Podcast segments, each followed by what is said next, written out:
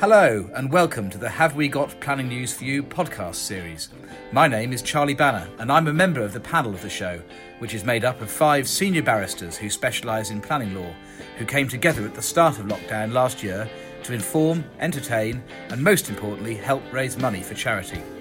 We've never charged the show, but we've always encouraged viewers to make a donation, either to the NHS Combined Charities page or other charities such as Shelter or local charity of your choice.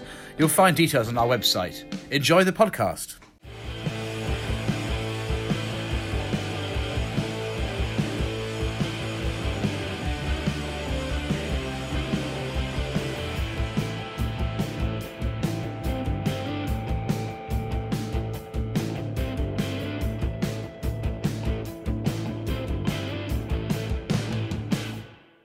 Hi, it's David Hasselhoff here, and uh, four friends and uh, and the person who booked this, Charlie, they do a webcast to raise money for the NHS.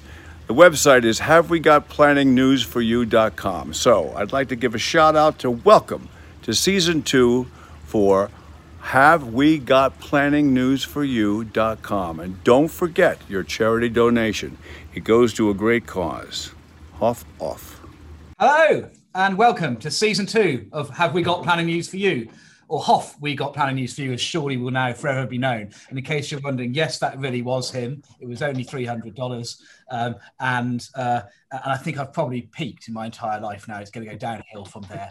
Um, thank you all for joining us. Uh, we hope you've had a great summer break uh, and what a quiet, news free summer it's been for the planning world.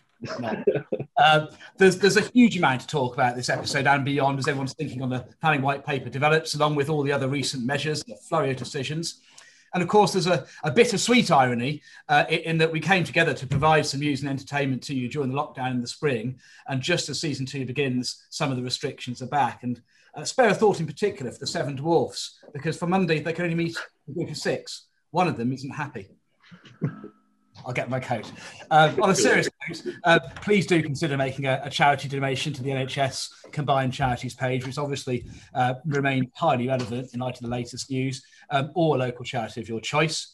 Um, as you've just seen, we've made a few tweaks to our opening sequence, not least um, the Ruby Tuesdays, uh, uh, Paul Sun's band uh, with their fantastic music.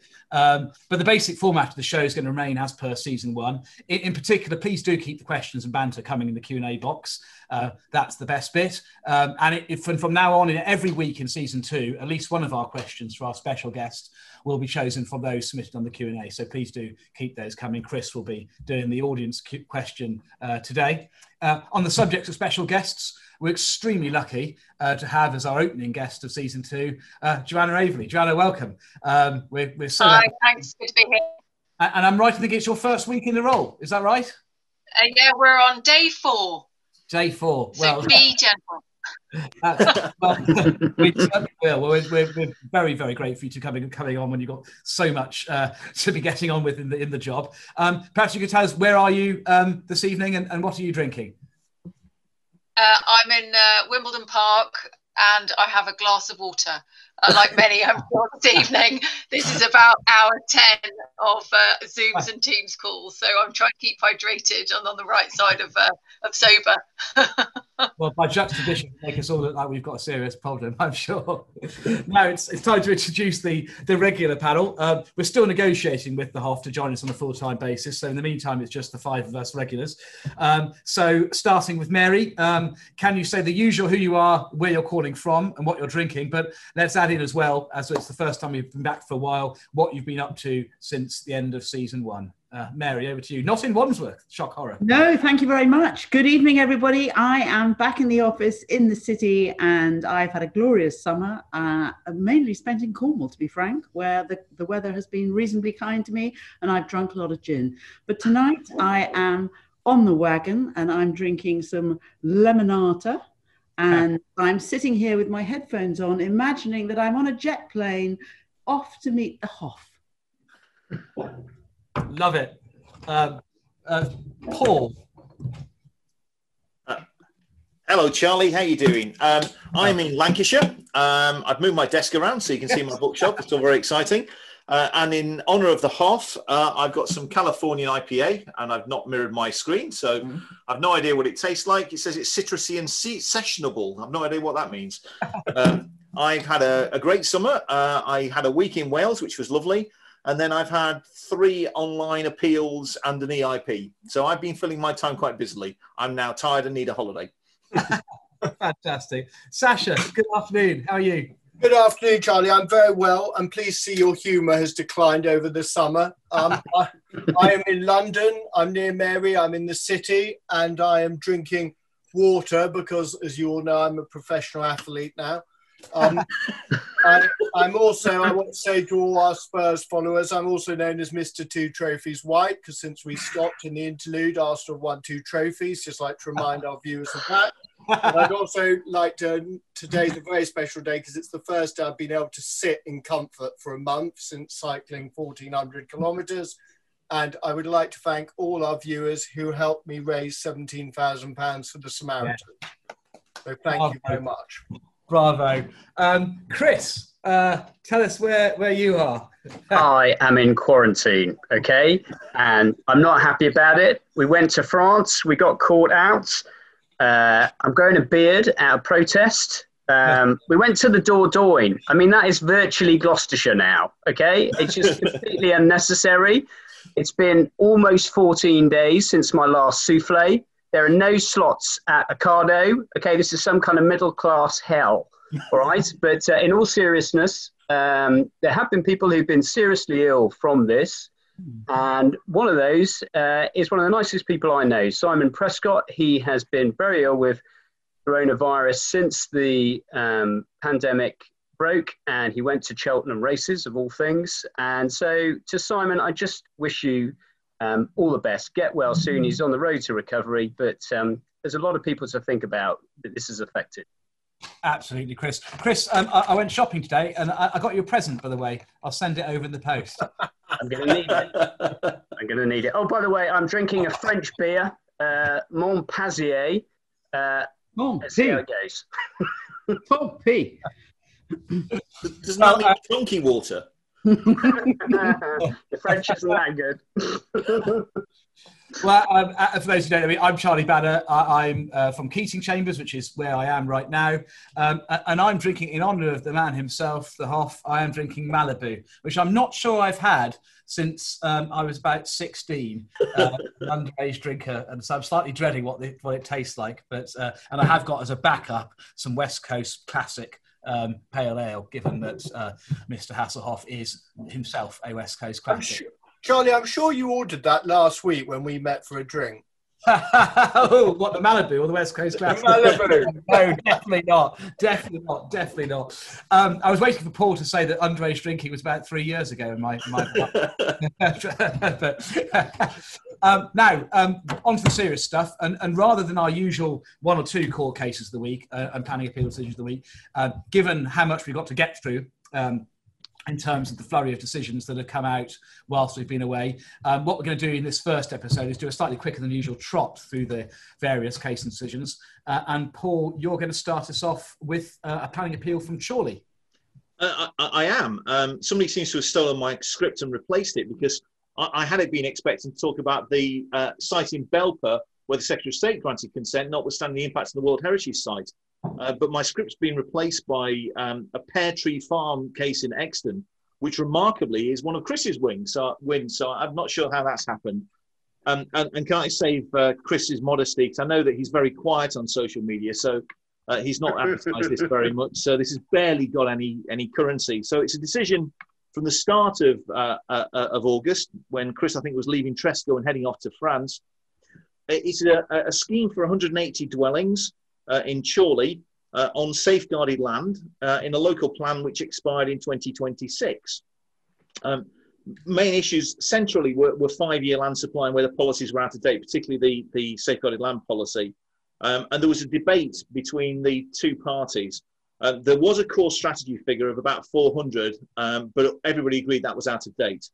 Um, the standard methodology figure is about 570, um, and everybody agreed that was the standard methodology figure. Um, but the council uh, had jointly agreed with two other councils a memorandum of understanding to redistribute the standard methodology figure for the three councils. And so the council was saying that whilst the me- memorandum of understanding had limited weight as policy, or may not have been policy at all, um, that they wanted to use the revised figure to calculate that five-year land supply, which gave you about 280. So the question is whether there was a five-year land supply centrally turned upon, whether it was the revised figure redistributed between three different authorities, or the standardised methodology figure. It is very clear from the length of the case and from the multiple emails that Chris and I had during the time of the appeal that this was a hard fought case uh, and was a case where every point was was uh, uh, was scrubbed and scraped for, and uh, I'm happy to say, for Chris's perspective, uh, succeeded because the inspector said uh, that the bit of the PPG the council was relying upon to say you could redistribute your housing requirement relates to plan making, not to decision taking in terms of assessing the requirement.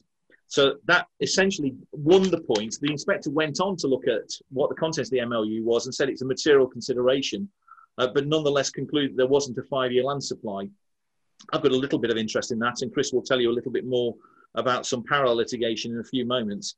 Um, but essentially, that was the point, notwithstanding that there'd been past cases, something about St. Modwen's. I don't know if, if you remember anything about that, Chris. I'm not sure what that case was about.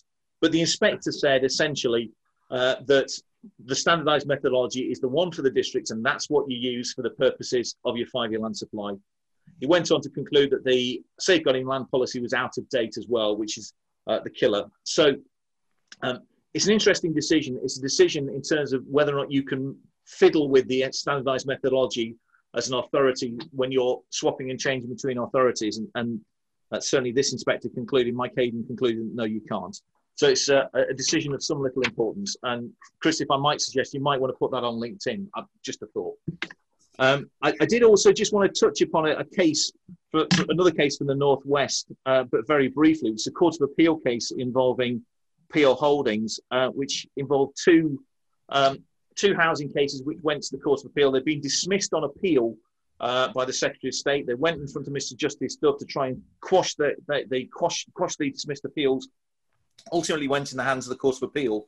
Uh, and Lord Justice Baker uh, had a very, very important thing to say, which was whether policies are out of date is a matter of planning judgment. It's not a matter of law.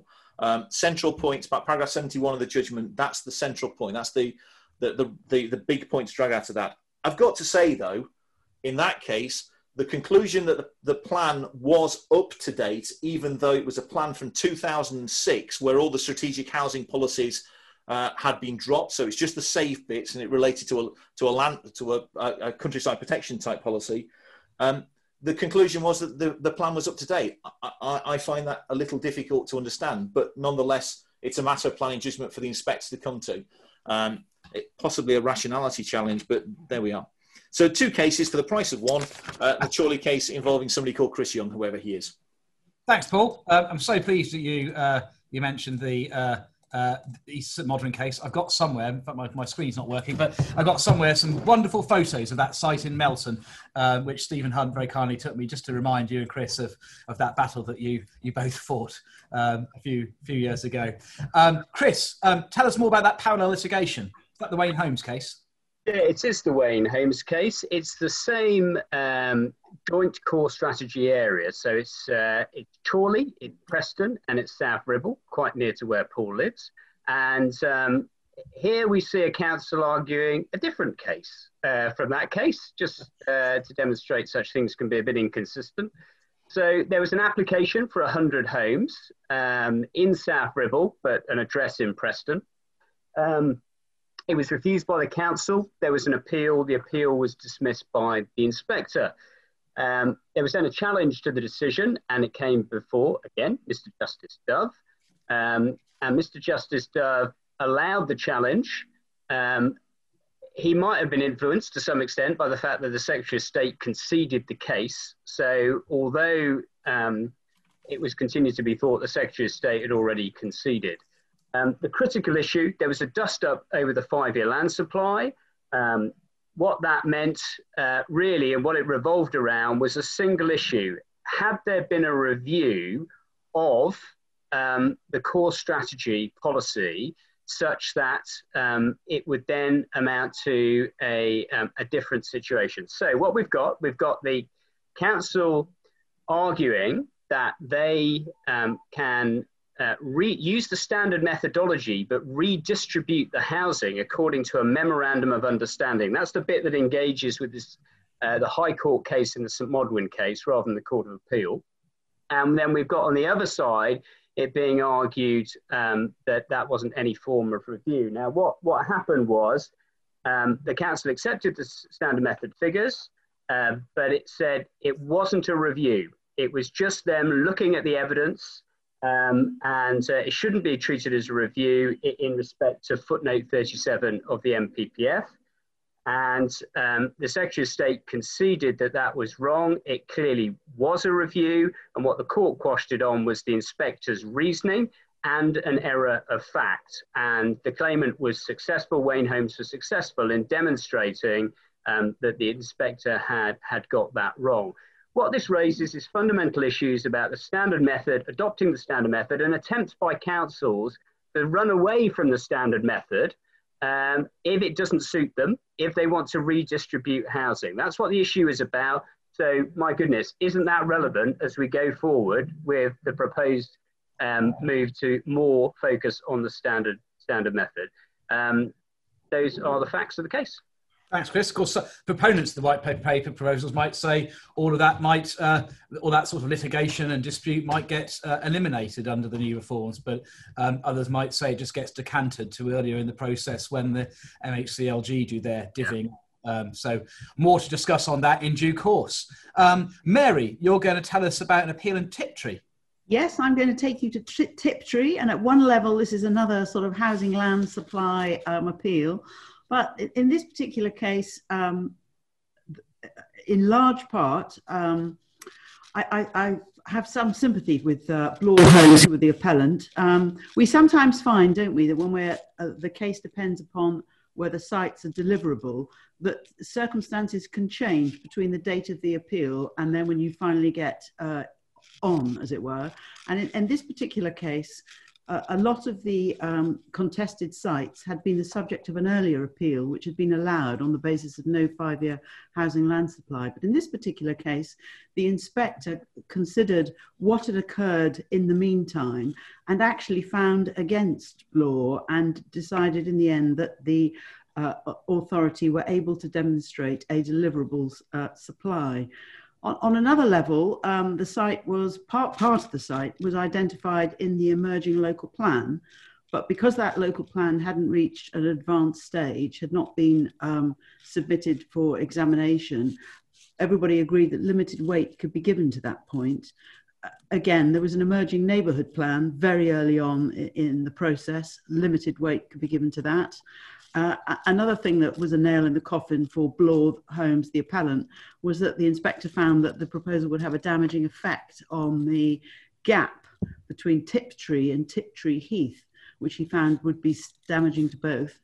A, a, particular point of interest, I think, is the fact that this was in a mineral safeguarding area. A lot of evidence on this topic uh, read paragraphs 104 to 134, and it's a it's a good example of how to deal with this issue.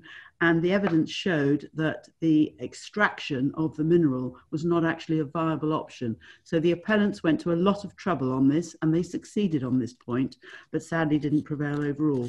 The thing I want to draw out is that it was actually a written reps appeal.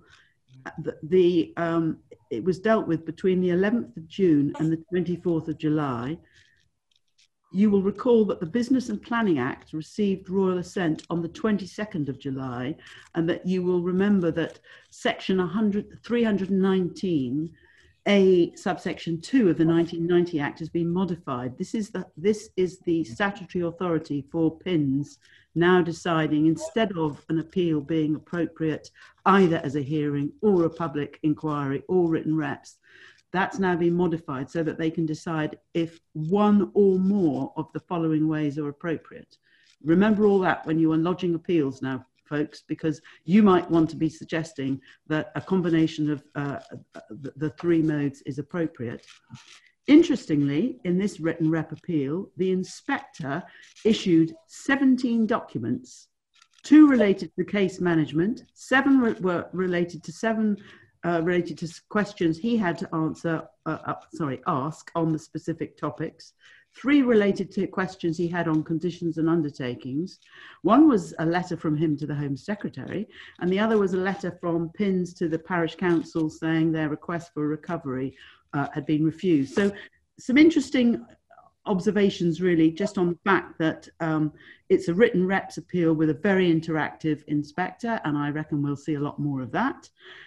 Disappointingly, I have to say, at the end on the overall planning balance, the inspector, having said that he, he gave um, uh, great significant weight to uh, open market and affordable housing, then somewhat denigrated, in my view, those benefits by just describing them as run of the mill matters.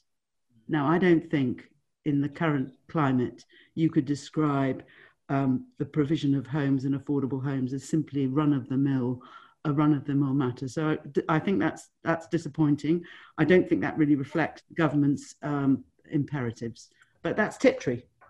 Thanks, Mary. I think you make a very good point about the, the combined procedures. I mean, I, I can't imagine in uh, in a number of written reps cases it could be much fun being inspector when you, when increasingly you've got more and more complex schemes, more and more complex issues being dealt with by written reps and you can't ask anybody, ordinarily at least.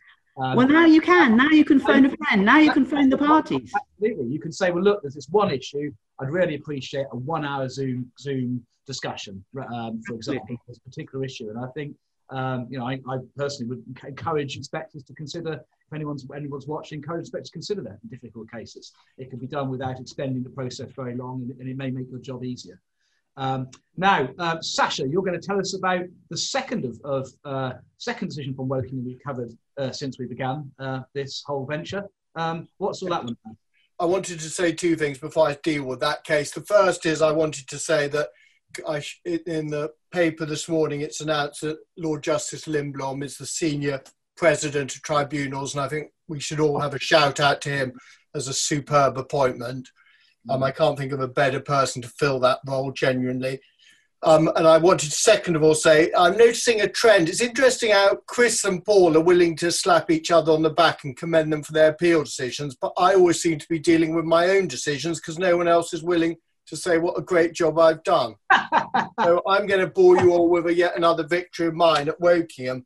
Um, which I represented the LPA, and I just wanted to talk about that. I think what Mary said is really interesting. We're in a completely new world for the determination of appeals and the mode, because in this one, we started on the 14th of March, and I remember saying to the inspector, actually on the 10th of March, and Paul's colleague John Barrett and I said to the inspector on the morning, listen, should we start taking into account COVID? And he said, no, no, I don't think we need to. Don't worry about COVID. Let's just plough on. The second week, we got a message from the inspectorate saying all inquiries are suspended. So hmm. that shows the, the rapidity of events last March or March, which seem about 18 years ago, let alone six months. But in this appeal, it's interesting. It was a, a formal inquiry. We did the first four days. Then the parties agreed in the summer to continue with it as a written representation appeal. It was a hybrid and it was determined on the 25th of August. So, very interesting in terms of process. In terms of decision, um, all of us advise on probably the most tricky areas, Chapter 9, sustainability. What does it actually mean in terms of making alternative means of transport available? And we all, some of us are more bullish than others. I think arguably it's the most subjective point we discuss and inspectors' approach to it. We've all argued that sites are sustainable in our opening speech. Sometimes there's a bus once a month, other times there's one every five minutes. But in this case, it is noteworthy that the inspector placed very heavy um, consideration, not just on quantitative matters, i.e., how far was it to walk to anywhere, but qualitative matters and the quality of walk. So, very interesting on sustainability conclusions.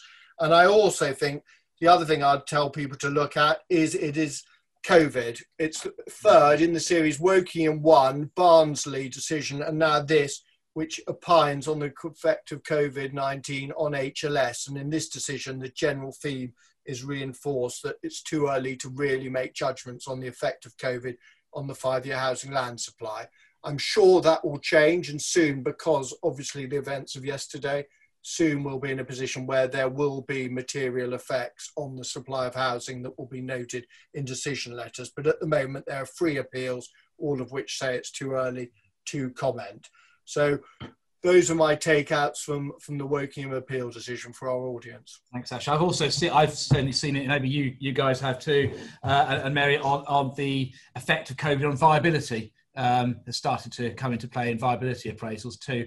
Um, I'm briefly going to deal with the Braintree decision. Before I do, I, have got to report that on WhatsApp, I've got a message from somebody saying they can't quite work out, Chris, whether your be- beard stroke handlebar moustache is uh, hairy biker or mad scientist um, or a combination of the two.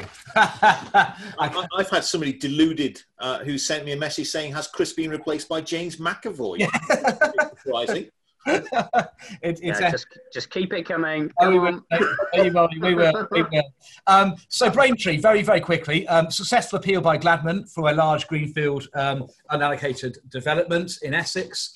Um, by the time we got to the inquiry, the main issues were landscape and heritage. Um, and the original application in outline was for up to 300 dwellings, but before the inquiry, they put in an alternative illustrative layout uh, for a proposal involving up to 265 dwellings. And they promoted both um, a, the 300 unit and the 265 variant um, uh, in parallel, albeit the Gladman said uh, to the inspector that if necessary, they'd be prepared to accept a limit on the outline permission if granted uh, to 265. And this was a pretty decisive call by their team, uh, by Gladman and their team, because though the inspector found that neither scheme would have any unacceptable, any real significant heritage harm, she found there was a critical difference in the uh, two schemes, landscape and visual impacts. The smaller 265 scheme would only have a slight adverse uh, impact, which didn't override the scheme's benefits under the tilted balance, which applied due to the lack of a five-year supply. But the 300 uh, dwellings version would have a considerably greater impact, was unacceptable, and so she accepted their invitation to impose that limit. And uh, it seems to me that was a, a great tactical hand played by those promoting the appeal, including Jonathan Easton, who is listening. So well done, Jonathan um, and a good illustration of um, how the flexibility presented by an outline application can provide Wheatcroft compliant, Wheatcroft and Holborn Studios being the main um, decisions on the principles about amending applications, um, that we can get Wheatcroft compliant opportunities for tweaking proposals on appeal in response to the reasons for refusal. Um, so um, a good illustration of how Wheatcroft and an outline application can lead to success. Um, now, uh, Chris, you're going to tell us about um, some of the legislative um, changes that have been going on whilst we've been away. I am. So there's been lots and lots going on in relation to uh, permitted development, but um, uh, you know what? I think most people have um, have come to listen to Joanna. That's my feeling. We can do PD yes. rights later. So go to that. Let's go straight to, straight, straight to Joanna. Um, so, Mary, you're going to um, start um, with uh, asking Joanna a few questions. Yes, I am. Thank you very much, and thank you, Joanna, for being so patient with us uh, and uh, and looking very interested, if I may say so, exciting day-to-day lives, for which I commend you. Now, I've got you, a good camera face. well done, well done. You have become chief planner at an extraordinary moment in time, I feel. Uh, but first of all, I just wondered, on a sort of human and personal level, what are your first impressions of working uh, at government at, at this level? Do share. Well, I've been in and around Whitehall pretty much all my career. Um, uh, I remember well in 1991 uh, going up the old escalators, which they were in Marsham Street, in Old Marsham mm-hmm. Street, and sitting in rooms with, if you can remember, sort of uh, photographs of aeroplanes on walls. Do you remember uh, doing uh, doing doing the best practice guide to PPG 13? Now that really dates me, which was the first time we tried to do integrated transport and planning. Uh, and then also doing open space planning for London for LPAC. Um, and then doing one of the first four world city studies, the comparative studies of London, Paris, New York, and Tokyo, and doing that with people like Peter Hall. So I've been in and around Whitehall for a long time, and also in my role at, at CABE, at Commission for Architecture and Built Environment, had a, an astonishing decade of being in every government department doing serious spending on capital, schools, hospitals, obviously housing, and worked on every housing um, uh, agenda that came out of the department at the time. And so it's familiar um, it, I, it's not my first time being a civil servant, but what really strikes me, as as I'm sure it strikes everybody who's in our profession, is is just the energy behind people trying to do the best they can in terms of presenting a policy framework that's clear. Um, and also sort of that's going to deliver good things on the ground. And so far, um, I mean, it is day four. I've had a little bit of a lead in it. I haven't literally started on Monday, um, but I'm just really struck about civil servants are just so committed and so hardworking and just work relentlessly to get things done and do their absolutely very best. So seriously impressed so far. Thank you. Um, and tell us, what is top of your in tray, Joanna, and why? Um, I've got fairly full in tray, as you can imagine. Um, I'm uh, I'm obviously uh, going to be very involved and already involved in in in designing uh, the reform that sits under the white paper. And you know, the white paper is clearly a very um, it's a visionary, transformational approach for the planning system and and the application, the actual design of the system, but its actual application. Um, and um, there are really strong propositions in there. Um, we haven't done all the detailed um, design behind it yet. We it's genuinely a consultation. We're really keen to hear from people to help us to some extent fill in some of the detail and some of the uh, aspects that we need to then consider over the sort of coming months. So huge amounts of work on that is is on the cards. Obviously the casework. Um, uh, inbox will be getting busy uh, over the coming weeks. And also, I, I, I, directly manage the design team within the planning directorate, which people may or may not know so much about but um, the reform agenda and the department generally, and um, obviously this government has a very strong commitment to de- planning's role in delivering design quality. And in my mind, that isn't just the design of a unit of a house, that's the design of the place mm. and spatial planning and design. Uh, uh, you know, spatial planning is one uh, uh, one part of the hierarchy of design. We design at every spatial scale. That's what planning's really about. Um, so that's a really interesting area of work within the directorate and and how that sort of weaves into all other aspects of planning. So sitting alongside Simon Gallagher, a great new colleague, and uh, supporting across the whole of the directorate and beyond in the wider department um, on planning reform and planning policy and, and best practice. And obviously working with other people out there in the industry and, and in the profession. So very full in tray. And, and tell me, um, how important is it, do you think, that industry, the uh, communities, uh, the public and private um, sector respond, as it were, to the white the white paper? And and do you think, please, that we will get the opportunity to um, to be consulted on the primary and secondary legislation? Before it gets enacted? I can't answer the second part of that question because we haven't we haven't got a detailed delivery plan in place yet. We're we're we're, we're still uh, in the process of consultation. Um, we are holding a lot of consultation sessions directly. I've been on six in the last 48 hours. Um, and we're really keen that that dialogue continues. And I would genuinely, uh, and thanks for the prompt, encourage people to to look at the white paper. There's a lot of it is intentionally uh, uh, uh posing questions. It's asking people to come back um, with their thoughts, and we're very, you know, planning is about places, and and planning is also operating in very particular both political, environmental, social, and built form contexts up and down the country. And we want to understand and get feedback from people as how they can see some of the reforms that are proposed operating in those different contexts, those different sort of spatial contexts, those different um, urban contexts. So please do spend time reading the uh, reading the document and coming back to us. And I don't want to seem hostile um, on question four uh, at the beginning of what I hope is a beautiful relationship that this show has with you. But how can the government really expect a serious consultation response on the expiry of the duty to cooperate when we really have absolutely no idea about what would replace that? Um, I know that the government is going to uh, impose, as it were, the housing figures, but the duty to cooperate is also very much about infrastructure and local authorities talking to infrastructure providers. Uh, it seems to me, what, what, is, what is going to replace that? I think it's one of the areas that we're getting quite a lot of feedback on. So uh, I'm, I'm not surprised you've picked it up. The, the white paper didn't go into every corner of the full system. Um, but what we have is a is a very much an intent for this to be genuinely a transformational change in how we do planning, to give um, clarity to the planning system, to have design quality at the heart of it, for it to be more engaging, it to be up to date in using technology and, and digital forms of planning, um, and obviously to be delivering um, on uh, zero carbon agendas as well. So um, it didn't go into an, every area, and I think there is work to do, and we will be, um, uh, you know, through the consultation and beyond that, looking at some of these issues. But what the um, what is behind the objectives in giving out a more a greater clarity uh, in terms of housing expectations and housing numbers is that it, it gives individual local authorities greater clarity uh, as was mentioned, it may well take out some of the delay that is caused by toing and froing on the numbers.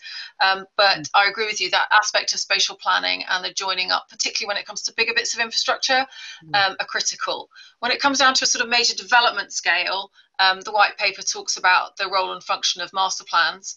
Um, and that they need to sort of set out some of those parameters, and also the role and function of design codes, which again sort of front load some of those conversations about expectation and opportunities for communities and councils and developers to engage in the preparation of design codes to front load that so that there's greater clarity about expectation as you move through into development management and so on. Thank you, Joanna. And and tell me, what what do you think? What what is it that government thinks that this infrastructure levy is going to achieve? that the current combination of community infrastructure levy and 106 obligations is not achieving? Um, well, I think everybody would uh, probably recognise that the system we have at the moment does take time to get to that point of decision. Um, and so, in uh, you know, and it hasn't been designed, but the objective is to have uh, an infrastructure levy which leaves everybody uh, uh, in the same position in terms of, say, affordable housing um, and funding. So overall, that it's the same money coming into local government, um, but that actually it cuts out that sort of uncertainty in that negotiation. And secondly, I think one of the um, drivers behind some of the reform is because some of these aspects of um, interface with the planning system for developers can actually sets the entry bar quite high. So um, some of the policies are also aimed at trying to make sure we can diversify uh, the, the, private sector and developers and promoters and, and, and, and others who want to come in and be providing, particularly housing and other forms of development, and that they the entry level is lower than it is now. So the level of uncertainty and risk and cost to come forward for development on, say, small and medium sized sites is still very high for some. And as you'll have seen over the years, there's been a strong push for diversifying, um, uh, particularly bringing SM, uh, small, medium enterprises into the delivery of housing to, to engender a sort of a, a, um, a steadier flow of supply as well. Okay, that's interesting. Thank you very much. Um, what can you tell us about the um, uh, the, the timescales very broadly? I appreciate uh, uh, that there is much to plan, but what's your expectation in terms of uh, the timescale for primary and secondary legislation? Have you got any any feel for that that you can share? Uh, we're still focusing on the consultation. Some of um, we actually we don't have the detailed plan as yet. I'm afraid. And uh, my final question really is: Is this is the opportunity or is the expectation that there is going to be a new system? Is there a danger that this is an easy pass for councils who still don't have a up-to-date local plan? You know with the system which has now been in place for quite some time is familiar to us all um, is, is there not a danger that those councils will um, use the talk of a new system as an opportunity to, to ditch the current um, local plans that are not yet uh, ha- have not yet been found sound uh, and just postpone yet again um, local plan making? And is that something that you're alive to and you could perhaps do something about? Um, I think what what I would advise is having a plan is so much more powerful than not having a plan um, if you know we would hope that local you know local authorities obviously recognise that in the system we've got the plan is the pivotal way in, in in which they can shape the form of development that's coming forward and the economic benefits and environmental benefits and social benefits that come from that. So it is it is much better to have a plan. So i suppose just uh, in principle it's really important people don't take their foot off the gas and don't don't don't hold back in terms of pursuing their both their, their agendas and and the drivers that are already in their communities to deliver new homes, new public space, uh, adaptation of the high street, whatever it might be. And it's really important that people continue to pursue those. And the plan is obviously a, a critical part of that and plan making. Thank you so much, Joanna, for uh, uh, answering my questions. Now, um, over to Paul. Paul, what's your question, Joanna? my first question is how do I uh, unmute my my machine? Um, uh, Joanna, thank you for coming on the show. Um, uh, I've got a sort of practical question uh, which arises from the publication of the white paper. I'm starting to be asked by local planning authorities uh, whether or not they should continue with the promotion of what are sometimes very controversial local plans. And in one instance, I've been asked by a parish council whether there's any point in their reviewing the neighbourhood plan with the whole new system coming over the horizon so far I've been advising get on with it, and that's what I expect government to be saying. Um, is that what I should be advising, or should they be pausing and just waiting for the white paper? Well, local circumstances might dictate, uh, well, obviously dictate, dictate that people should make their own decisions on that. But the thing about planning is that you get a good plan when you really understand or are up to date with what's happening uh, in your local area. Mm. And so, you know, it, it, plan making is not it shouldn't be static in that sense. It should always be constantly refining um, uh, what the situation is. And i think more than ever we're all facing a very diff- different economic outlook than we thought we were going to have. Um, you know even you could even argue you know what we need from our neighbours and our communities our homes is sort of changing around us isn't it? Mm. so I, I i really think that local authorities should be cognizant of that and and you know don't please don't stop stop doing planning. Um, I mean, more than ever, do we we need a sort of proactive approach to planning and um, uh, yes, change is difficult. It's difficult to to to sort of basically weave in a change process and a policy change process that you ha- you you can only anticipate and you don't quite know its contents. But you know, we we really do hope to um, uh, be issuing material as soon as we can and giving people a heads up as, as to its content as soon as we're able to do that. But um, yeah, don't don't stop. You know, keep talking, keep thinking about the future, keep thinking about how the world is changing around us, and also some of the challenges we face, like climate change and and, and other aspects. And uh, you know, it's an active, proactive process. You should never do a plan and stop. It should also be about thinking about the future all the time. I, am taking that answer as yes, I agree. Thank you. Charlie, Sorry, that was, that was almost that was almost that was really long-winded. Maybe a bit like a You agree at the end. That's fine. I don't mind if you agree with me. and It takes a while to get there. That's fine, Joanna. yeah. We're not allowed to cross-examine the guests. I've been told off. Charlie, over to you. Mary, thank you. Uh, Joanna, um, uh, I, I, would like to just change the subject to infrastructure planning, if I may, given your roles yeah. um, in the past of HS2 and Crossrail, amongst others. Is it in, envisaged um, that there will be refinements to the DCO regime for nationally significant infrastructure projects uh, to help the efficient delivery of what the Prime Minister has called the infrastructure revolution that he and Rishi Sunak have promised? Or, or is it seen by government that the current infrastructure planning regime is fully fit for purpose? Um, I think, as you'll know, Project Speed was announced, um, mm. and that's a cross Whitehall uh, piece of thinking. Um, and obviously, uh, you know, my wider team is in part of looking at that in terms of the uh, the planning piece. Mm. Um, and I think the sort of general the general sense of it, and you guys can can comment as well as I can. You know, um, the DCO regime has been actually fairly effective. It's got something like a 94% success rate um, in terms of the schemes that have gone through it. So that says quite a lot. Um, uh, but I think there's a recognition that if we can, twi- you know, that we're, we're, you know, Project Speed will look at where we can tweak mm. things in in the infrastructure delivery cycle, um, and obviously we'll look at uh, where there's tweaks that can help um, in project delivery and, and, as it says, speeding things up. But it's not just about speed, uh, it's also about um, uh, faster, better, and greener project speed. So there are wider objectives within there, um, including about environmental outcomes um, and the, the role that environmental impact assessments and other aspects play within major projects. Um, and then I think the other thing we're kind of conscious of is that the um, national infrastructure strategies uh, are, are are, are dated in various from various years, including sort of um, from 2011 onwards. So um, whether or not we need to be looking at updating some of those. So it's it's a it's a live conversation, and, and to some extent links back to the conversation we just had about infrastructure planning and the spatial scale of yeah. of infrastructure planning, different forms of infrastructure.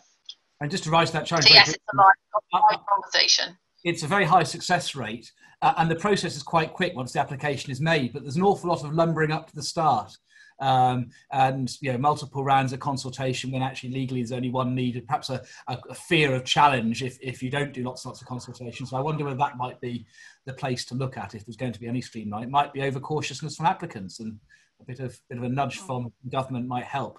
Um, anyway sasha i think was next. Yeah. I thought you'd fallen asleep there, Sasha, for a moment. yeah, unlike you, I think carefully about my questions. So I was, I was thinking oh, about my oh, questions. Boy, you're at the age now, Sasha, where you know you do fall asleep in the afternoon. and Joanna, I did want to say, I mean, this program and this show's had many, many interesting effects. I, I just wanted to say, I think it's of huge comfort to me and others that you in yeah. your first week have had the courage to come on and and be seen and be heard. And I think it's such a good sign that people at the civil in the civil service at senior levels are willing to be tested and be heard, etc. So uh, what a great start and thank you. My question is, um, obviously Mary touched on this. Obviously, the kind of arrangements and the timescale which you dealt with. Of course, you can't give specifics, but will you also um, make a quasi commitment that, in view of what the white paper says, that the transitional arrangements are taken seriously. That if we are going to have the kind of seismic change to the system, that people are given enough time to um, to effectively re kind of reformulate, rebalance to deal with it. Um, firstly, when a when a barrister says quasi, I'm not quite sure how to take that. anyway, anyway, to the question. Um, one thing that the white paper also does is very intentionally talk about um, local authority resources um, and, um, and making sure that that isn't an afterthought.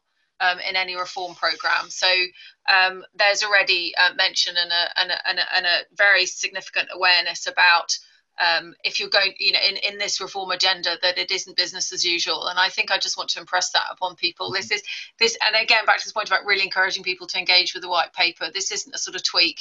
This isn't a, a one new piece of guidance. It's it's a it's a much more wide-ranging piece of reform.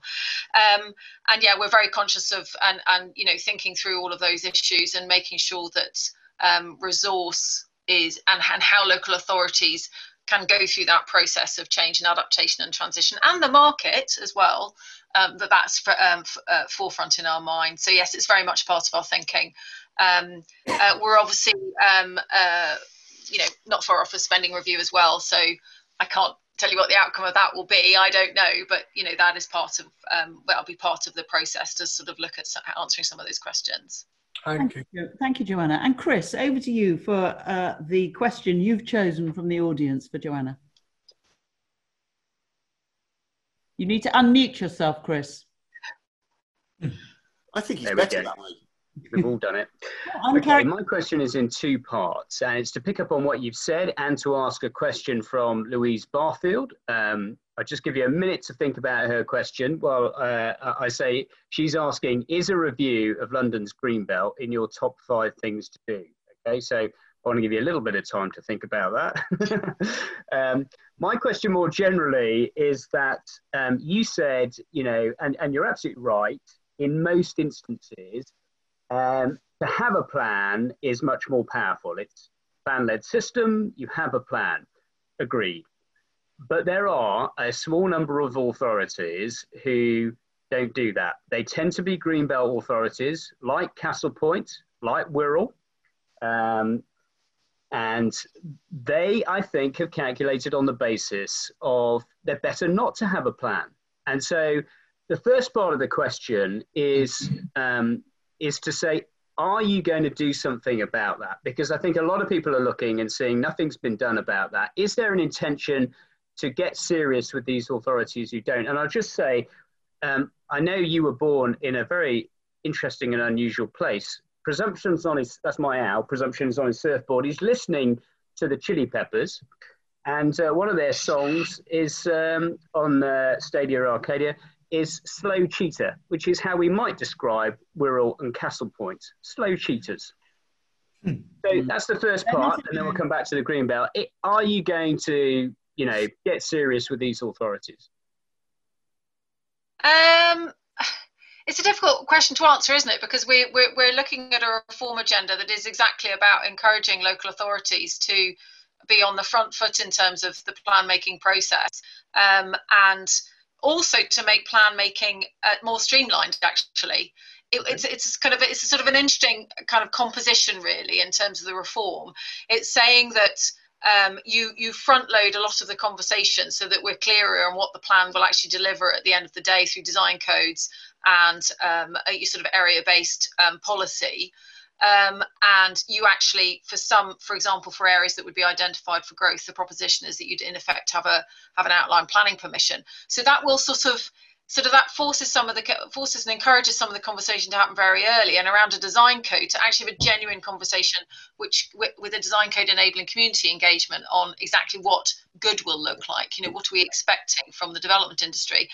So i suppose i'm, I'm going to answer your question with a question if you haven't got that kind of plan in place, that's a bigger risk even than now. Um, so I mm-hmm. think there's the sort of motivations might switch and, and move rather somewhat in terms of what the new reform is proposing and the plan making system that we're proposing. It almost makes the plan even more important. Um, and so I think that is probably a different incentive. Okay. Um, I'm going to so I, would say that's quite one one aspect of it.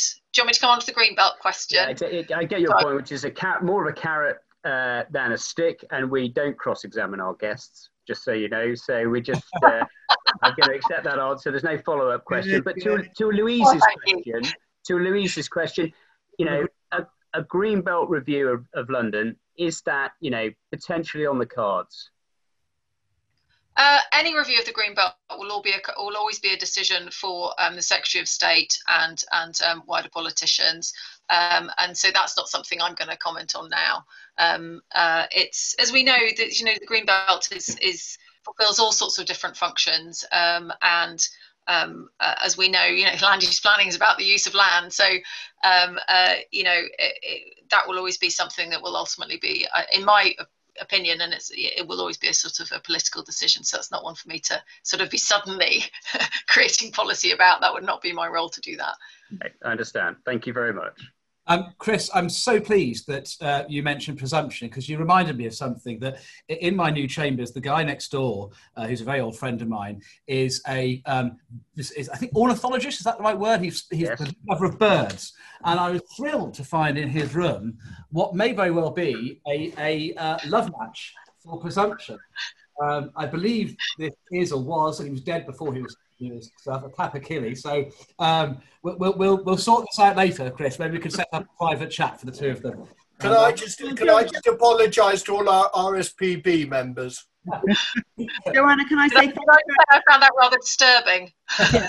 Thank you very much, Joanna, for your uh, kind attention uh, and care in answering all our difficult questions. And back to you, Charlie. Mm. Thank you very much, Mary, and thanks again, uh, uh, Joanna. Uh, now we've got um, Champion of the Week next, and uh, Sasha, you're going to um, give the praise out this week. Yeah, absolutely. And I don't want Joanna to have heart failure in her first week in the job, but I'm going to praise uh, her minister, the Secretary of State, and I don't want him to have heart failure either with me praising him after what I've said about Westferry over the summer.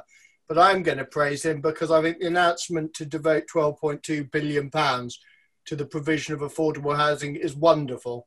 And it's a point I know Chris and I always make, and I'm sure Mary and Paul and you do as well, about the provision of housing that often in inquiries we hear from those that have, not from those that and I think 12.2 billion being given to provide at least 180,000 homes for those that need it the most and have the least ability to get is wonderful and you go into politics to change people's lives and this does that. So that is my champion of the week well said sasha Um, nudge, nudge of the week. Um, well, my main nudge of the week was going to be um, to uh, to the Secretary of State again, actually, and those working with him, to think about updating the planning practice guidance uh, in light of the huge number of changes that have gone on through the summer. We thought there would be some by now. I did have a look um, about 10 minutes before we started, and I couldn't see that there had been any. Of course, the nature of the PPG is they might have gone on while we've been talking, but um, it would be very helpful to have um, an update. And just to follow up on something Joanna said as well, uh, a, further nudge to you, dear viewers, if you're interested in the planning white paper and you care about it, whichever way you think, put in a consultation response. Um, I think there's a clear um, cry, genuine cry for help and ideas um, from government, and um, so uh, contribute. It, it, takes time, etc. But um, uh, please uh, think about doing it. Um, now that's the end, I think, of our first uh, first show of season two. Thank you very much for joining us again. Charlie, can I mention one thing which I completely forgot to mention earlier on? Chris and I are involved in a, a, a in a an issue with regard to the uh, standard methodology and its application in the north, which is taking place on Monday. So those in the north that will be interested in that, they'll receive details of that. And can, can I mention one thing, which is tomorrow, not the Oxford conference, your opportunity to hear Jonathan Easton doing a fabulous legal update, plus Baroness Brown and Bob Kerslake. Fantastic. Um, yes, no, I'll, I'll, be watching that. Not, not least for Jonathan's uh, brilliant jokes, which are almost as bad as mine. Uh, if it's Jonathan, it'll be good. Absolutely, it really will. Um, so thank you again for for, our, um, for joining us in our season opener, and particular thanks to Joanna uh, once more. Um, thanks also to all the questions. We, we only had time to answer or, or to ask uh, Joanna one of them. Please do feel free to email us once we announce our, our guests next week. We have got them lined up, but we'll we'll tell you who they are on Monday. Um, info at have we got planning news for havewegotplanningNewsForYou.com or just go to have havewegotplanningNewsForYou.com and the contact details are there. And also please do let us know any suggestions you might have for cases or decisions or topics topics you'd like us to cover. We're here to help you, so um, please do let us know if there's anything we can do. Um, and don't forget your donation to the NHS or the charity of your choice. You'll hear more of that for the moment. Uh, in the meantime, I can say that having drunk Malibu now uh, for the first time in about 24 years, um, I feel 16 again, and it's it's not as bad as I feared. Anyway, bye. Charlie, just before we go, I said you were you were born somewhere interesting. Just tell the viewers, Joanna, where you were born. I was I was born in the Catherine Bibby Hospital in Mombasa, and the first house I lived in. Um, my house, my dad, who's a planner architect, designed and built, and we. It was a very small little white house with no glass in the windows, and the sea breeze would cool the house. And uh, and we ha- and we owned the little bit of beach in front of the house, and there was no get no wall between us and the beach. So I was born on the Indian Ocean in Kenya. Oh, lovely. So that's my that's my that's my Hasselhoff moment. well, that was the show. We hope you enjoyed it. If so, uh, please do consider making a charity donation. And if you want to watch us as well as listen, the show is broadcast live at 5 pm on a Thursday, and it's also available afterwards to view on our YouTube channel. Thanks very much to our producer and IT guru, Rob Newbury of Blue Bear IT. Music was provided with the permission of the Ruby Tuesdays.